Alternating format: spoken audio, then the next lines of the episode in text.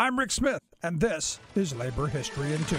On this day in labor history, the year was 1921. That was the day that President Warren G. Harding ordered former presidential candidate and socialist labor leader Eugene V. Debs released from prison. The Socialist Party leader had been convicted of sedition in 1918 and sentenced to 10 years in prison for an anti war speech he made in Canton, Ohio earlier that year. He noted in that speech, quote, Wars throughout history have been waged for conquest and plunder, and that is war in a nutshell. The master class has always declared the wars. The subject class has always fought the battles. To turn your back on the corrupt Republican Party and the corrupt Democratic Party, the gold dust lackeys of the ruling class, counts for something. It counts still more to join a minority party that has an ideal, that stands for a principle, and fights for a cause. His arrest and conviction was part of a wider crackdown against dissent during World War